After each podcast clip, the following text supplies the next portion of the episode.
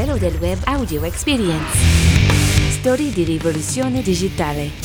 Miliardari cala il numero dei paperoni, che sono più poveri. Jeff Bezos di Amazon resta il più ricco al mondo, Kylie Jenner, una delle Kardashian, e invece la miliardaria più giovane del pianeta, a soli 21 anni, che si è fatta da sé, senza eredità insomma, ma solo grazie al potere di internet e dei social network. Elon Musk vuole vendere le auto online e l'ultima mossa non convenzionale del capo di Tesla, così costeranno molto meno che dal concessionario, dice. E parlando di e-commerce, in 10 anni sono più che triplicate le aziende italiane che vendono online. Accanto a brand globali come Zalando, Booking o eBay, negli ultimi 10 anni è letteralmente esploso l'esercito delle imprese italiane che hanno alzato le loro saracinesche virtuali sul web, con un'offerta che va dall'abbigliamento dall'abbigliamento ai cosmetici, dall'arredamento e design agli articoli per bambini o per la pesca. Ora veniamo a Google, negli ultimi dieci anni il governo e la magistratura italiani hanno richiesto a Google la rimozione di 1700 su oltre 25.000 contenuti finiti su internet e ritenuti diffamatori o incitanti all'odio. E il picco di richieste è coinciso negli ultimi sei mesi del 2017. E restando sulla cyber security è stato sottoscritto il nuovo protocollo di intenti sulla protezione dei dati personali